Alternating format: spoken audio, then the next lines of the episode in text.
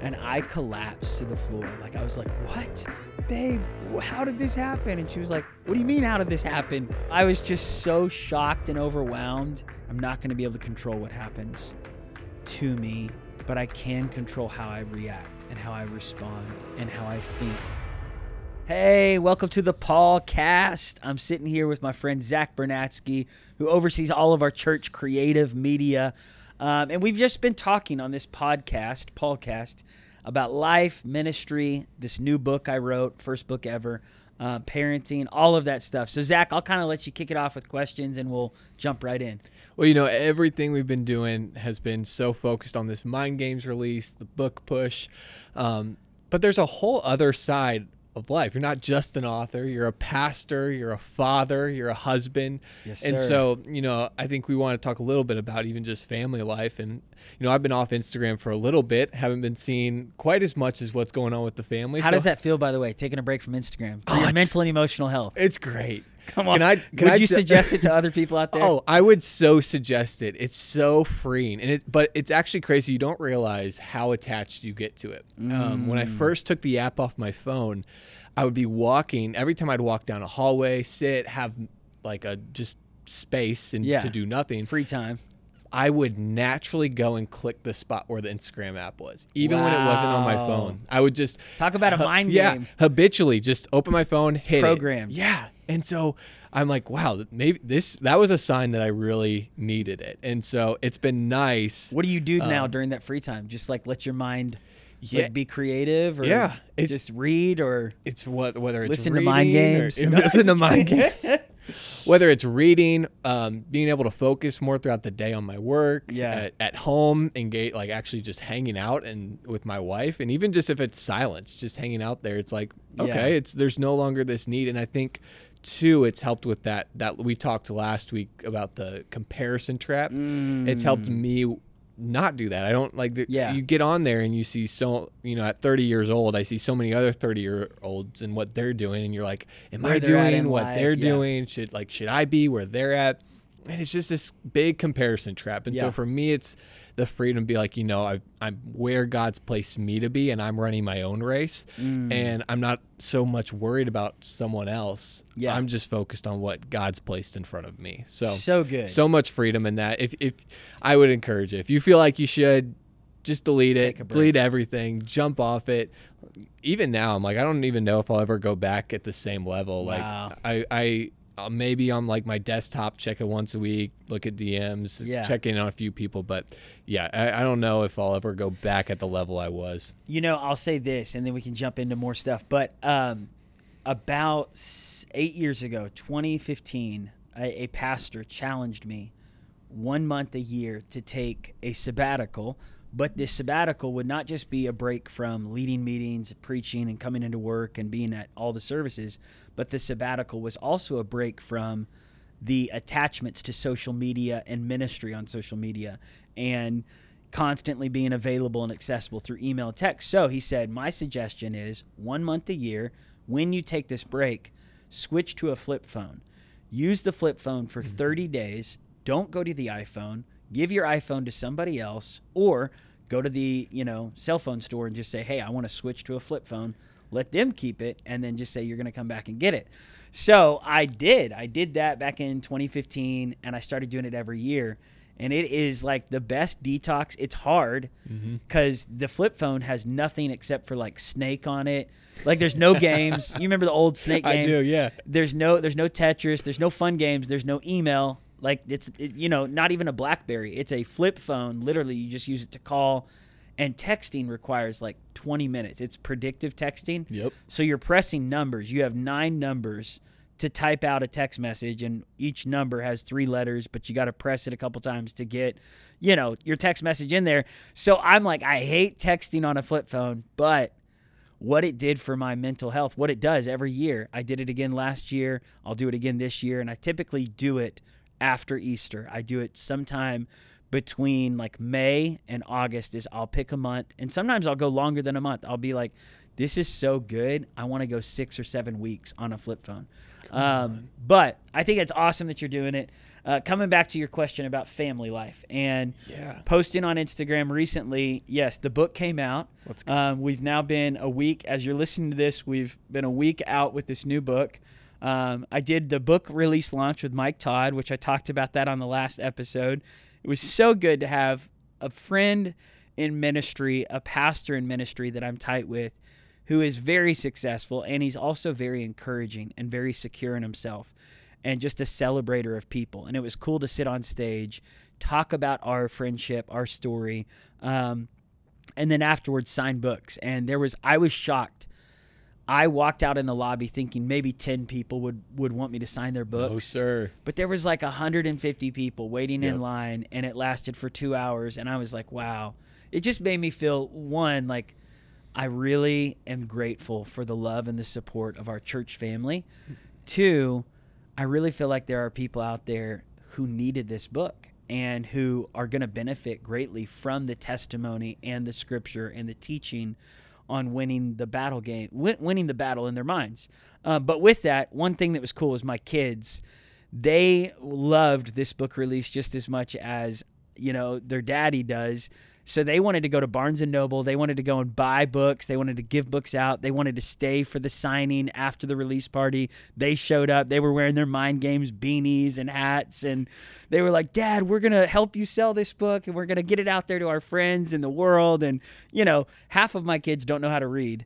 Um, more than half. Only one or two of them actually know how to read. And so we have five kids, but it has definitely been a family um, rallying of me and Ashley and, and the five kids and going to the bookstore. And then I had promised our oldest son, it was his birthday this month. So I promised him for his birthday, he asked me two weeks ago, Daddy, would you take me camping um, in the month of January? And would you take me and my brothers and a couple of my buddies camping and we'll go stay out in the woods, go out to Camp Victory? And if you're watching this, Camp Victory is a part of our ministry. It's like 60 miles from Tulsa, or maybe 40 miles from Tulsa.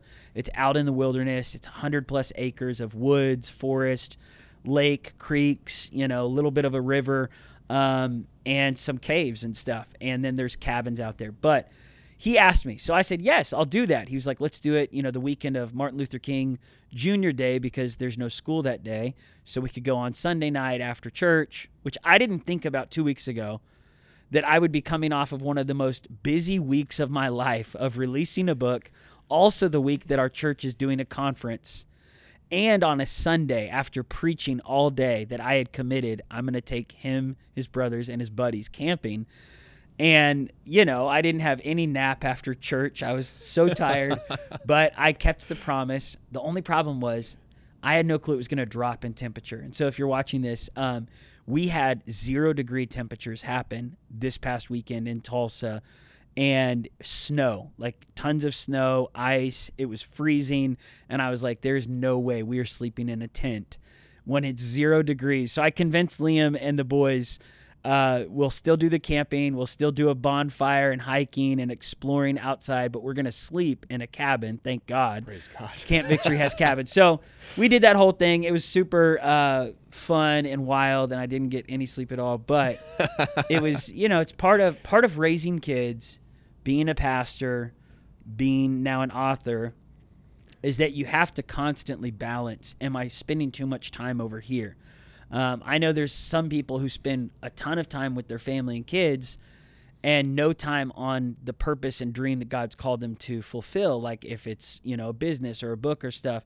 And I think we can do both. I think the reality is, um, and I should say this maybe the purpose and the dream for someone out there is to spend all their time with their kids and to that be their main focus and I don't know where they, you know, have income, but they, they figure out a way to do that.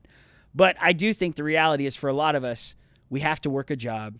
We have to have some sort of income to take care of these kids, but we also have to spend time with the kids. And there's that balance of like, how do I work my job uh, for pastors? How do I focus on preaching, pastoring people, being there for others, their funerals, their weddings, uh, their hospital visits, uh, counseling people, but also make time for my kids at the end of the day, playing games with them, going on a camp out with them, and how do I make time for a date night with my wife every week?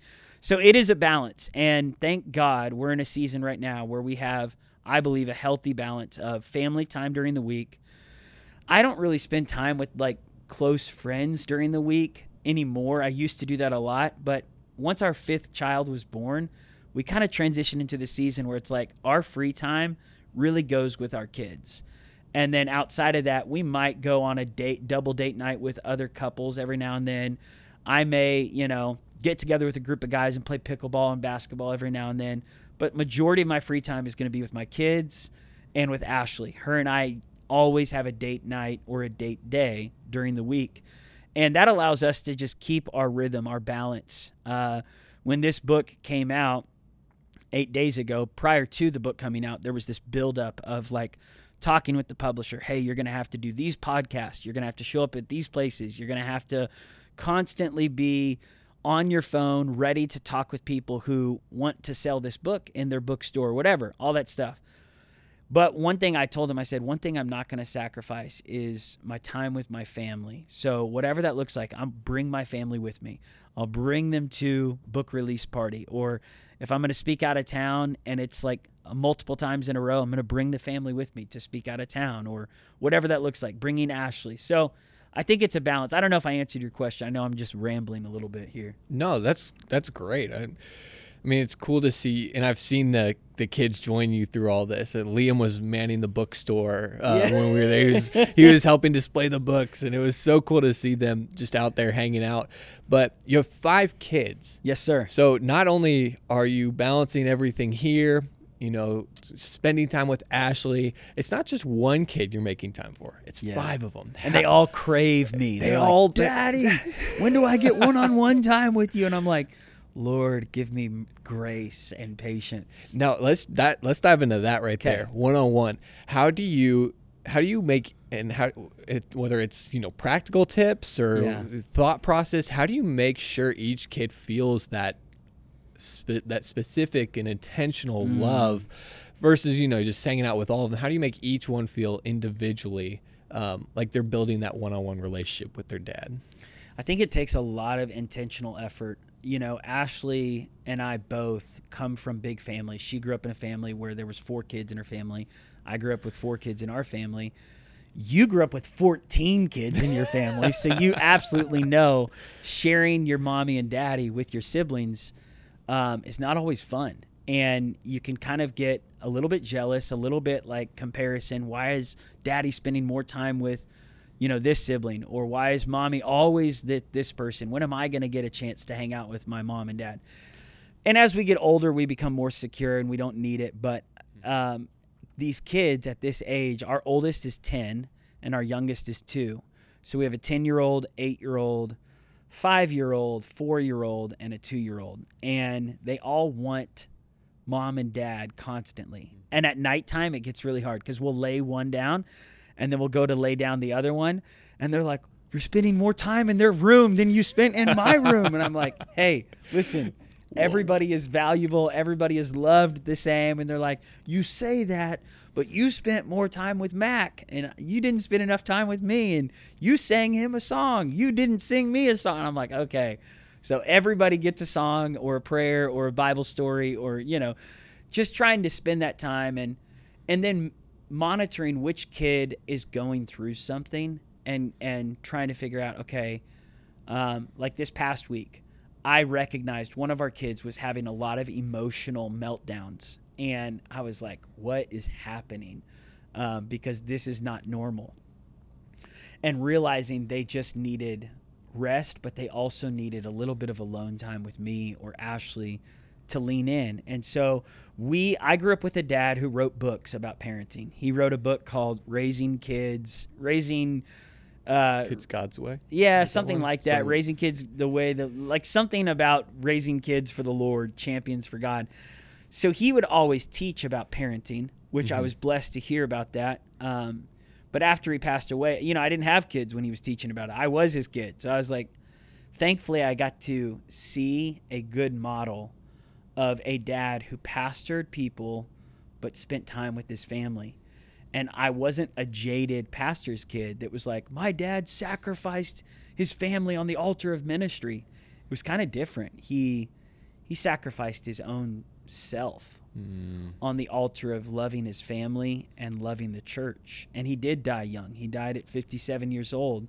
Um, but I also am thankful that he gave so much of himself to our family. He was always there for, I say always there. I'm sure he missed certain things, but he was there often for sports games, piano recitals, campouts, uh, you know, missions trips. He wanted to be there with us. And he didn't have a lot of like friends his own age that he would just go and do stuff with. So he did it with me and my brother, or he would do it with my sisters and, and my brother and I. And I think that was, um, I didn't understand at that time. I was like, why doesn't dad have like a bunch of best friends? And now that I'm a dad, I'm like, I get it. Once you start to build a relationship with your kids, they are like, they kind of take that place of needing to be hanging out with all these people because you're like, I love all these people, but I really want to spend time with my kids and my family and disciple them and hang out with them and have fun memories together.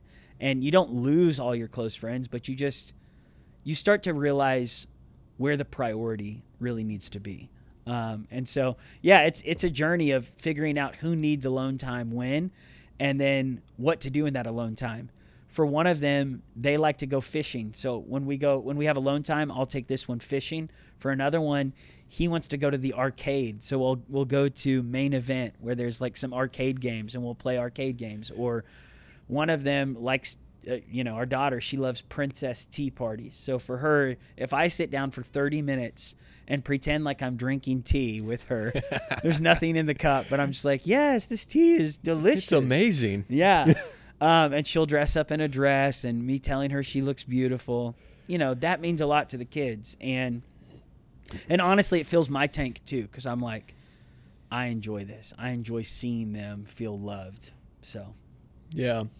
You I remember you telling you've told this story a lot within service, but the last one was a surprise. And It was kind of like, "Oh boy, here we go." Yes. But you've also talked about how it was an out of that came an unexpected blessing. Yeah. And so I'd love to hear a little bit more just about that blessing of being a father, what it's brought to your life, and maybe even from that example of what a blessing it is to be a father of five kids. Yes, it is. It's a lot, but it's Yes. good. It's a blessing, and it's also like a testing. I was gonna try to rhyme with that. Um, eh, parenting will will reveal all your selfishness and will reveal all your weaknesses and you know my kids ask me questions every single day that i don't have the answers to and that also is sad because i'm like i want to give them all these answers i want to be perfect but i'm not. And so mm-hmm. parenting really does get you to a place of surrender to the lord.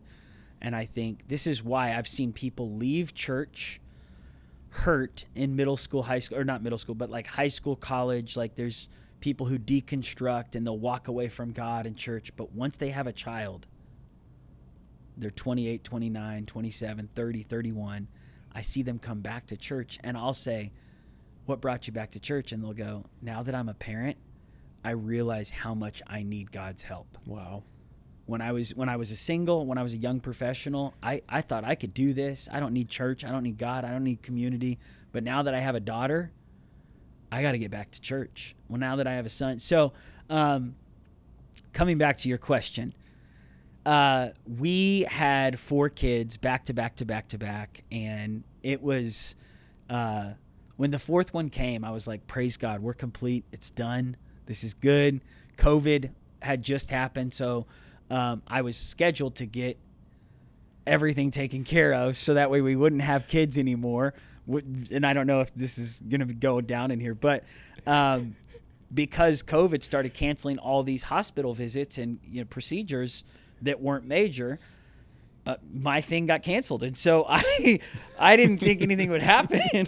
But uh, we got pregnant with our fifth kid, and when I found out, when Ashley told me during the middle of COVID, as our church was like going through a lot of busyness and constantly doing things, and we had just gotten our heads above water, our fourth baby was the last one in diapers and she was like this close to being done with diapers. And ashley comes to me and is like hey um, we're pregnant. And i collapsed to the floor. Like i was like what and then she came down to the floor. She was like she was like i know i feel overwhelmed too. And i was like babe how did this happen? And she was like what do you mean how did this happen? It happened the same way all these other things happened i was like you know i was just so shocked and overwhelmed.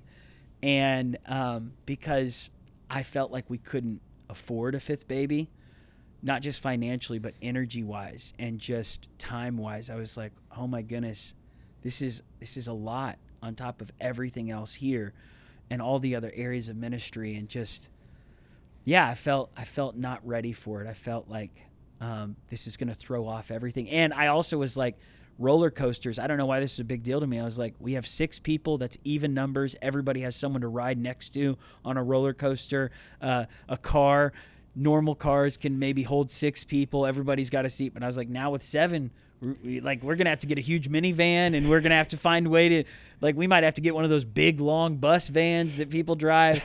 And I was just literally jumping to all these things, and and honestly, the Holy Spirit was like, Paul you're missing out on this moment of celebration and you're missing out on the fact that there's people around you that are believing to get pregnant and you're not seeing the gift and the blessing that I'm giving mm-hmm. you right now. And honestly, it convicted me, led me to a place of repentance. And when our fifth baby was born and we became a family of 7 instead of a family just of 6, God gave us the name Grace, Gianna Grace, and God told us like Five is a number of grace. That number means grace, and this baby's going to bring grace into your family. And she truly did. It was like the perfect fit into the family. Gianna just makes everything in our house like more graceful. And she's so sweet. And I dropped her off this morning in our staff nursery care, and she gives me this big hug, and she's happy. And like, she's been a, a huge blessing.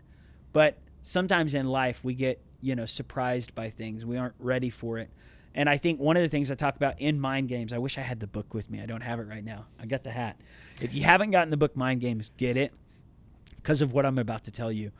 Um, get the book physically if you can or do the audible audiobook i read it and you can even put it on speed like 1.5 if you want to listen to it quick um, but i share in a chapter about anxiety and i talk about some moments in my life where i went into racing thoughts of panic, anxiety, and one of those moments was when we found out we were pregnant with our fifth child.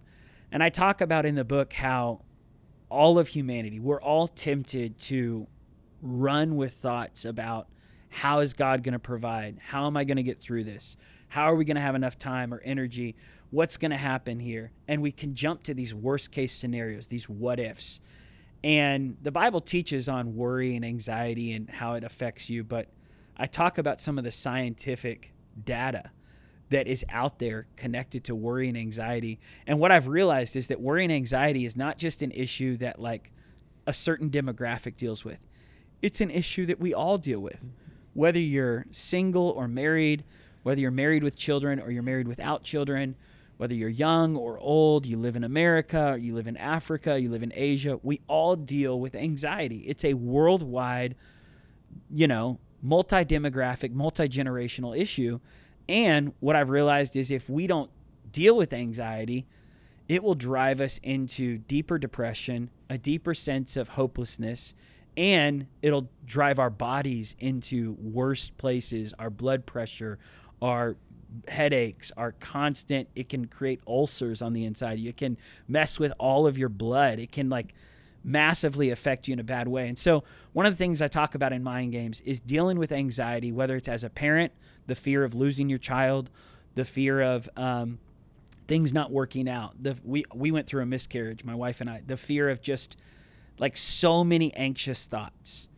And the reality is, we cannot control tomorrow and I wanted to control. I wanted to control everything. And COVID and getting pregnant with our fifth child literally just broke my reality. It's like, I can't control. Like, I cannot, I'm not going to be able to control what happens to me, but I can control how I react and how I respond and how I think and how I allow my emotions to to get. And if my emotions are all over the place and I'm having meltdowns every day, then I'm a worse husband to be around. I'm a worse dad for the other kids. I'm a worse coworker with other employees.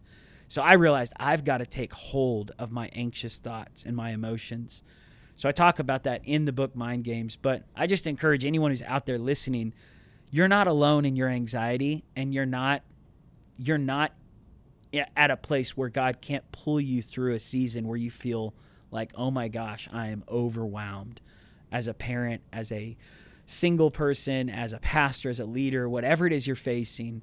Um, there is a way out and there is a way forward and there is a way to see to the other side of of getting to a place where you're not so overwhelmed and you're actually excited and you're like wow what i thought was going to end me actually is like the greatest gift and blessing God brought into my life.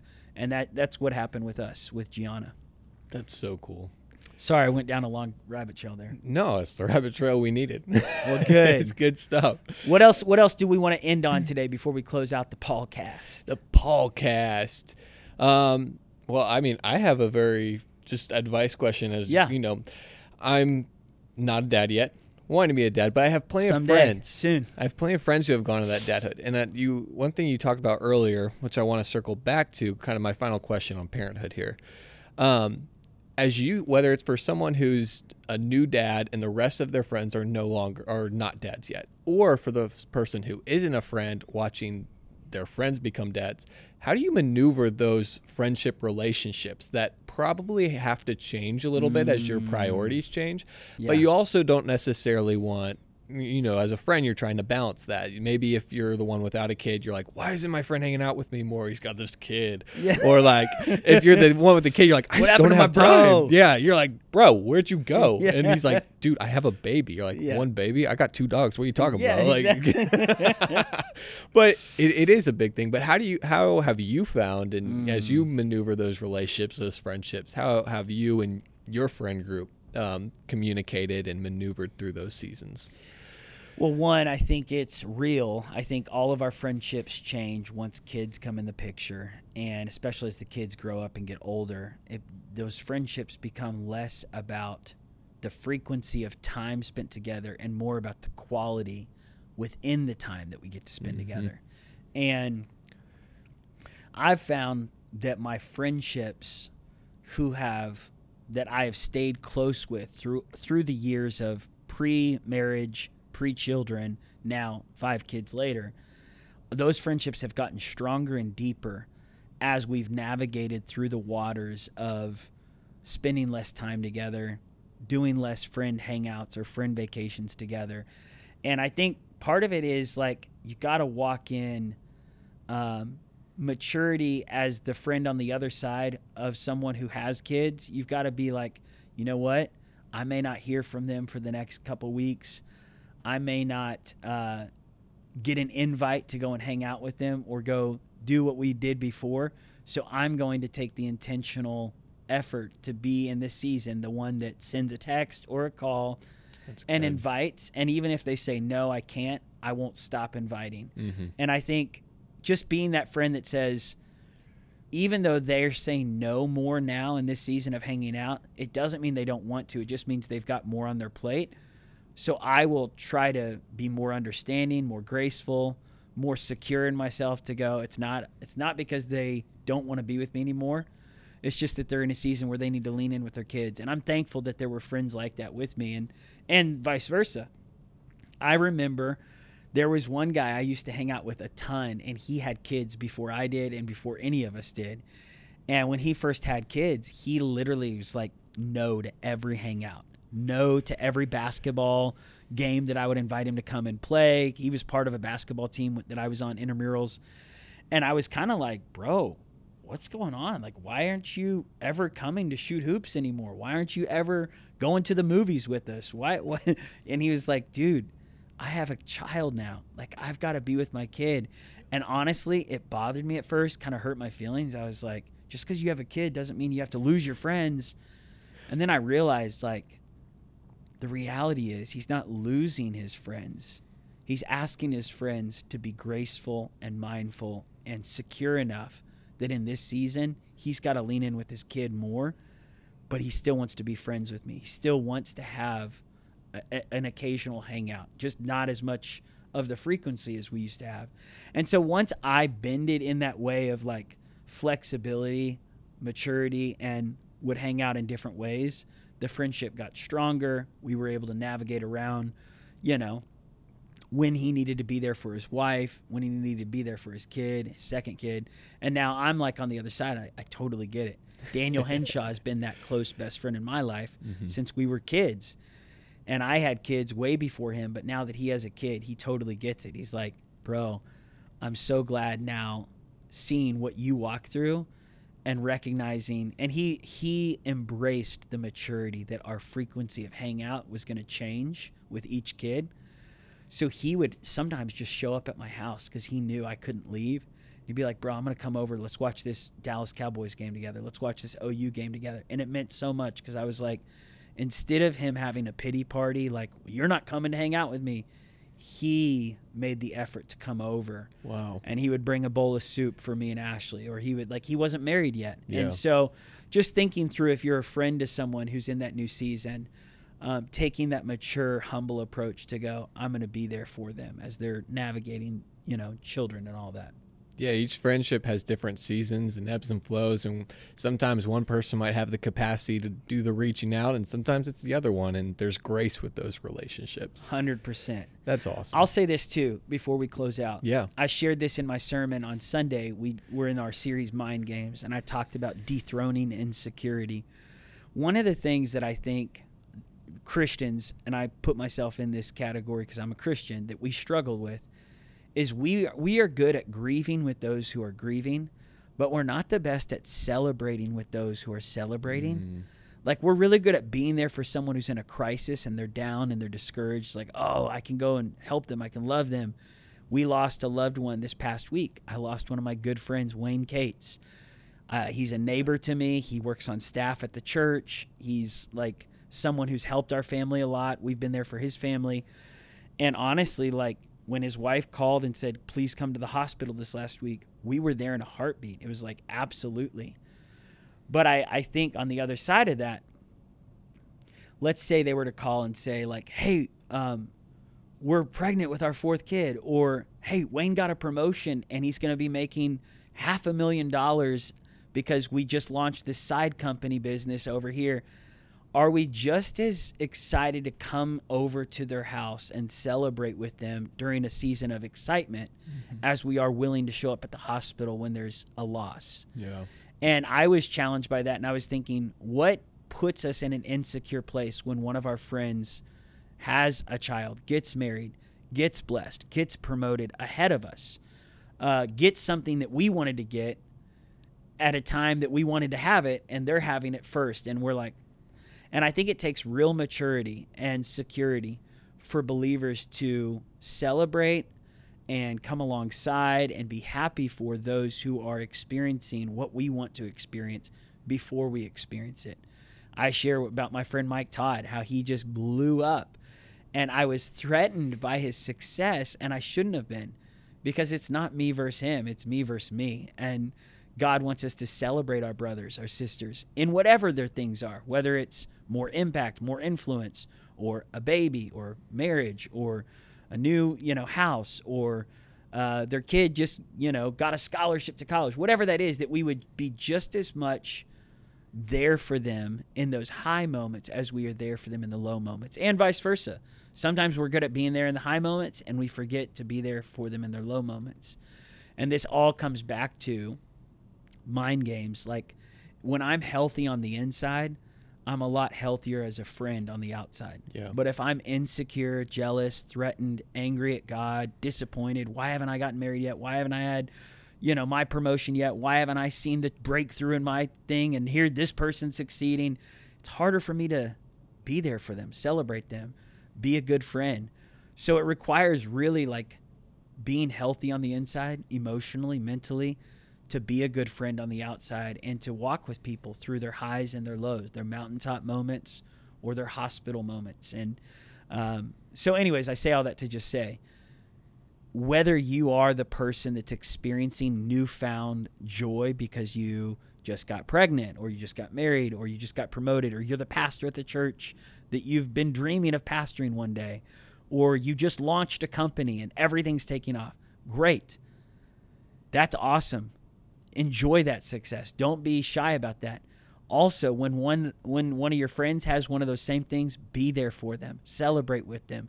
Be just as happy for them especially when you're not going through it, because that makes you even more secure and strong and mature. And it's a healthy crucible to go through that and go, God, while you're blessing them with these things that I was praying for in my own life, help me to be just as happy for them as I would be sympathizing if they were going through a loss. Um, so, anyways, I know we went long today. No, that's great. I mean, it's a good challenge. Is a good challenge for me, even. As you're talking, I'm thinking through all my friendships, and I'm like, have I been there in the low moments and the high moments? And it, it's good. I just, I, you know, I want to be a good friend and make sure I'm celebrating when my friends are celebrating and not just thinking about the low moments only. And so I think it's a good challenge. I, even I'm thinking through it in my relationships and how I can be a better friend. So good well, I've been today. there. I've been there, and yeah, I think I, uh, Mike and I we were laughing because he was like, there have been times where I'll post my excitement that God has blessed our family and our church in some way, or I've released a new book. And he's like, it's like crickets on social media. Wow. There's like a thousand people that like it. And then he's like, then I'll post about my son's autism and how painful it's been. And there's like 150,000 likes. Like, people are naturally going to be more sympathetic with our pain mm-hmm. than they are going to be celebratory with our achievements yeah. and our promotions and success. And that's part of life. Um, but I do think the church overall, believers overall, individuals, we can get better at being both celebratory with people's highs and sympathetic with people's lows and walking with them through that. Um, and then I'll just say this last thing we can close out. We're headed into, I think, a very intense year worldwide for the church, but specifically in America. This is election year, it's 2024 we're seeing on the news this uptick of criticism towards evangelicals, Christians, the church overall at large. The world is watching how the church will maneuver and navigate through this political season and climate of this upcoming election. And I think we've got to be very um, careful to walk that line of uh, being in the world but not of the world. That our main focus is going to be on becoming more like Jesus, allowing Jesus to work in us and through us to to remove anything that's not of him in our hearts and lives so we can become more like him. Whether it is as a dad, as a husband, as a friend, as a pastor, leader, whatever you do in life, but then also just not to get pulled into the mind games of divisive conversations, divisive moments with people, that we would stay in that path of humility, that path of maturity, that we're going to take a higher road. We're not going to get into fights and arguments with people, and we're going to walk in love. And so I'm like focused this year. The mind games I want to win are the games of like surrender to God in every situation. Like, Lord, just keep me on that altar of surrender. If I stay there, I'm going to make it. If I don't, then you know I'm I'm not in the right place and I need to thankfully God always gives us time to get into that place of surrender. So, love y'all. Paulcast. Stay tuned. Anything else, Zach? No, we're diving in. Episode three done, and we're gonna keep going. Yeah, and we're gonna have episodes of interviews with um, the pastors from Victory Conference. Yep. I'll be sitting down with Bob Goff, uh, having a conversation with him about life, leadership, love, his book. We'll be sitting down with Bill Johnson from Bethel. We'll be sitting down with the worship leaders, Meredith Andrew and Ryan Horton, talking about worship and talking about just ministry and anointing versus, uh, you know, a lot of different things. We'll talk about can you can you flow in the anointing even as a human flawed person? We're gonna ask them some tough questions, and then we'll talk with Keion Henderson, Sammy Rodriguez. It's gonna be a powerful next few episodes of conversations with leaders and pastors on the Paulcast. So stay tuned. We'll talk all things life, love, ministry, family, everything. Much love. God bless you.